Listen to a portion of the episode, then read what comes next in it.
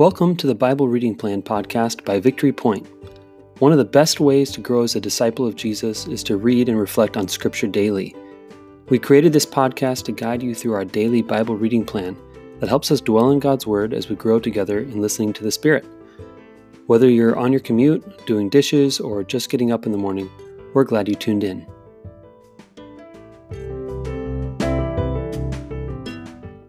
Good morning. Happy Friday. Welcome to the Bible Reading Plan podcast. My name is Brendan McClenahan, your host, and I'm joined by my co host, Yes. Aaron Verjink, promoted this week above her pay grade. I was promoted yesterday. You were, you're promoted yesterday.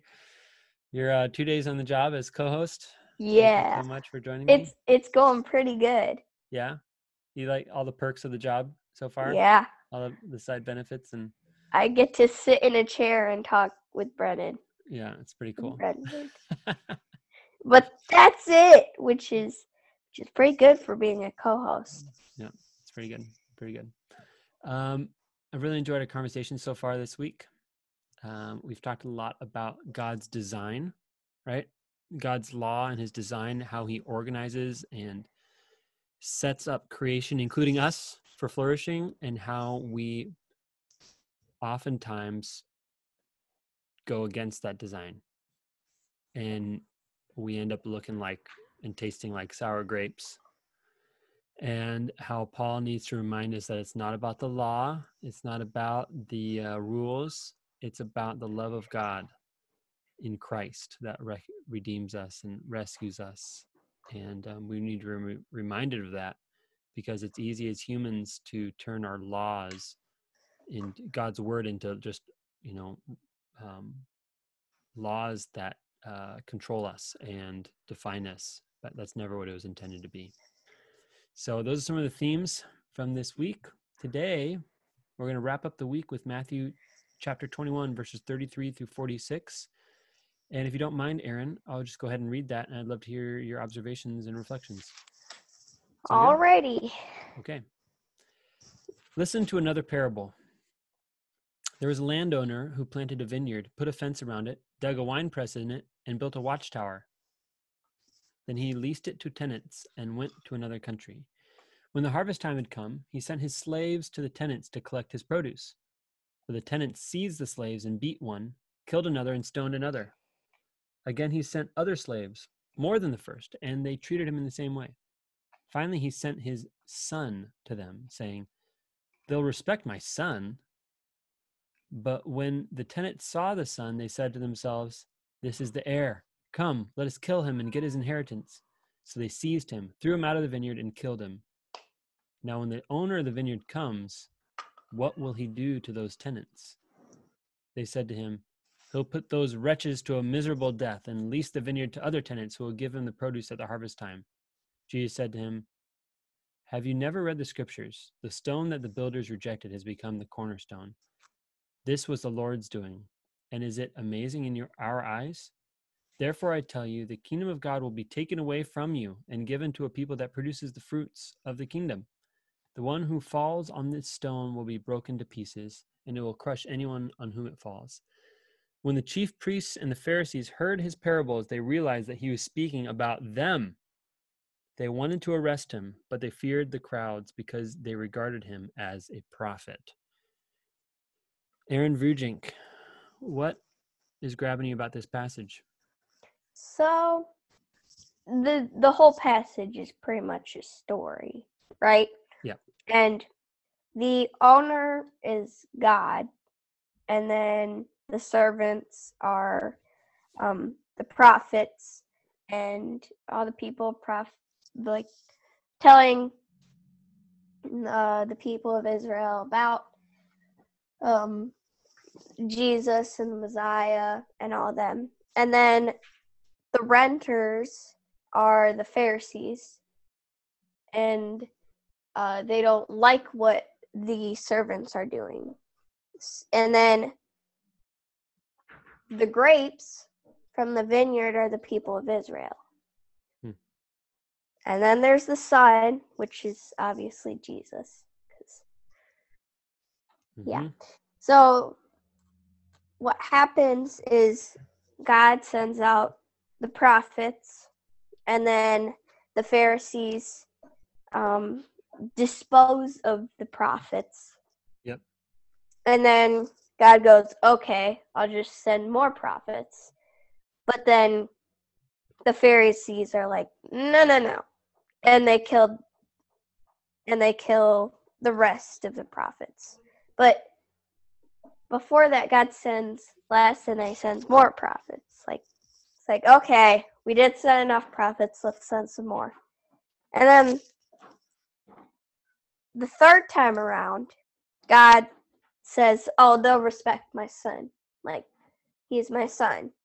And then Jesus goes out and the renters are like, "Hey now, let's kill him." And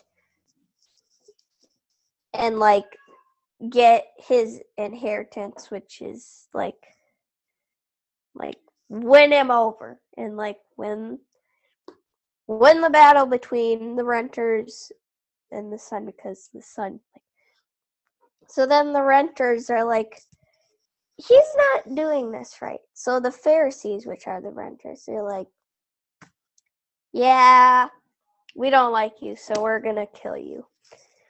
And then god is angry that the pharisees killed them. So god god kills the Pharisees or punishes them. And that's that's pretty much what happens because it's just it's just God, God, God, God, God sends these people.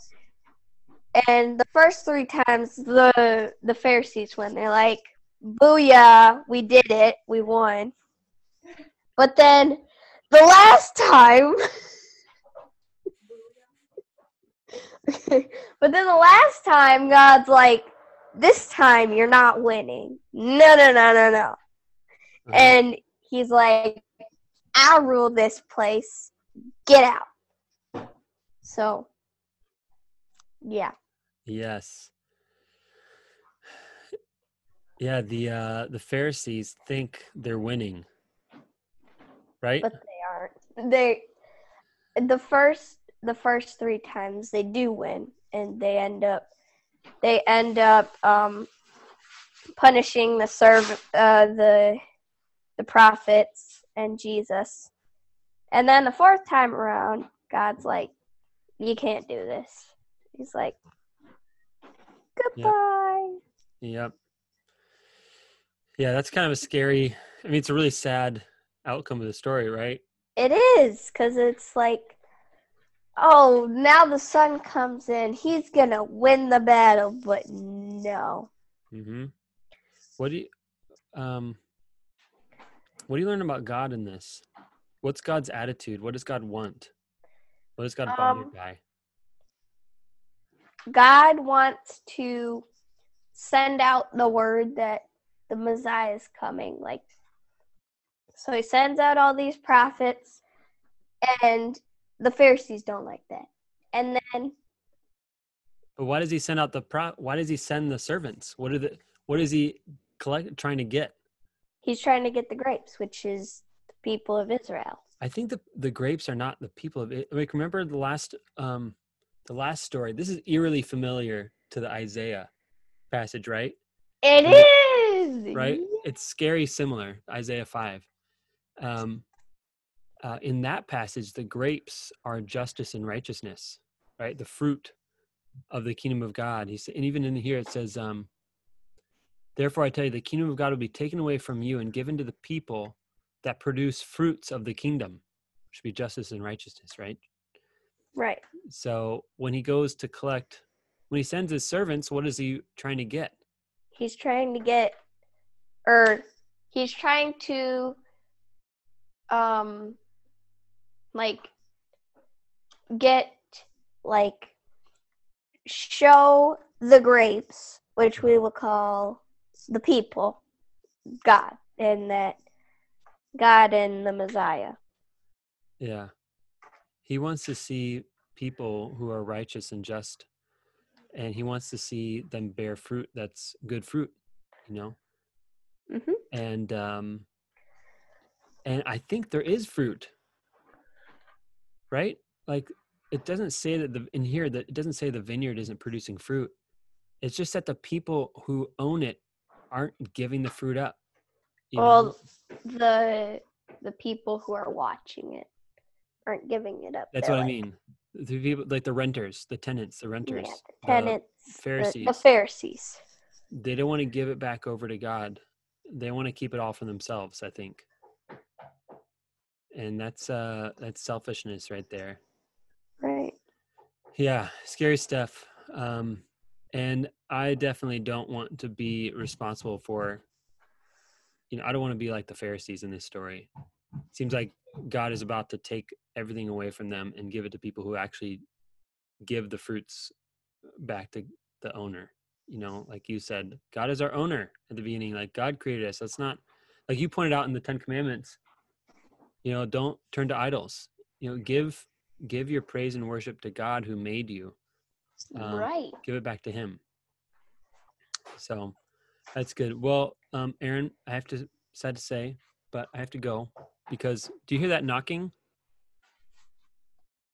Yes. knock- I, I, hear the knocking. You hear the knocking like that? Yeah. That's my it. my daughter Grace. She's been knocking on the door for the last like five minutes, um, and she she wants to talk to me for something. Um, For who knows what.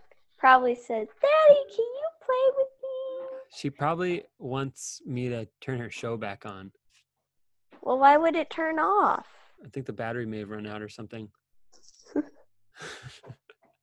anyway, uh, Aaron, thank you for engaging in this conversation with me. Um, and I just feel like we've we've uh, learned a lot. I've definitely learned a lot during our conversations and been reminded of a lot of good news. That uh, it's the love of God that defines us, not our laws and legalism. And what God wants is for us to be have justice and righteousness. That's the end goal. Not to follow the rules or not to just, you know, check all the boxes, but he wants to see justice and righteousness and love in the world. And he appoints us to be people who bear that fruit in the world. So thanks for joining me, my faithful co host, Aaron, and everybody else. Uh, hope to see you Sunday morning for worship. Uh, we'll see what I end up preaching on from this week. If you have any suggestions, Aaron, let me know. Okay. All right. All right. Go in peace, everybody. Bye. All right.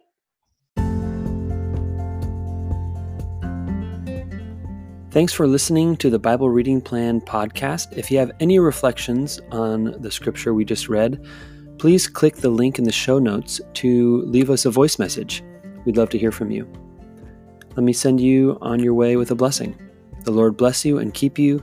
The Lord make his face to shine upon you and be gracious to you. The Lord lift up the light of his countenance upon you and give you his peace.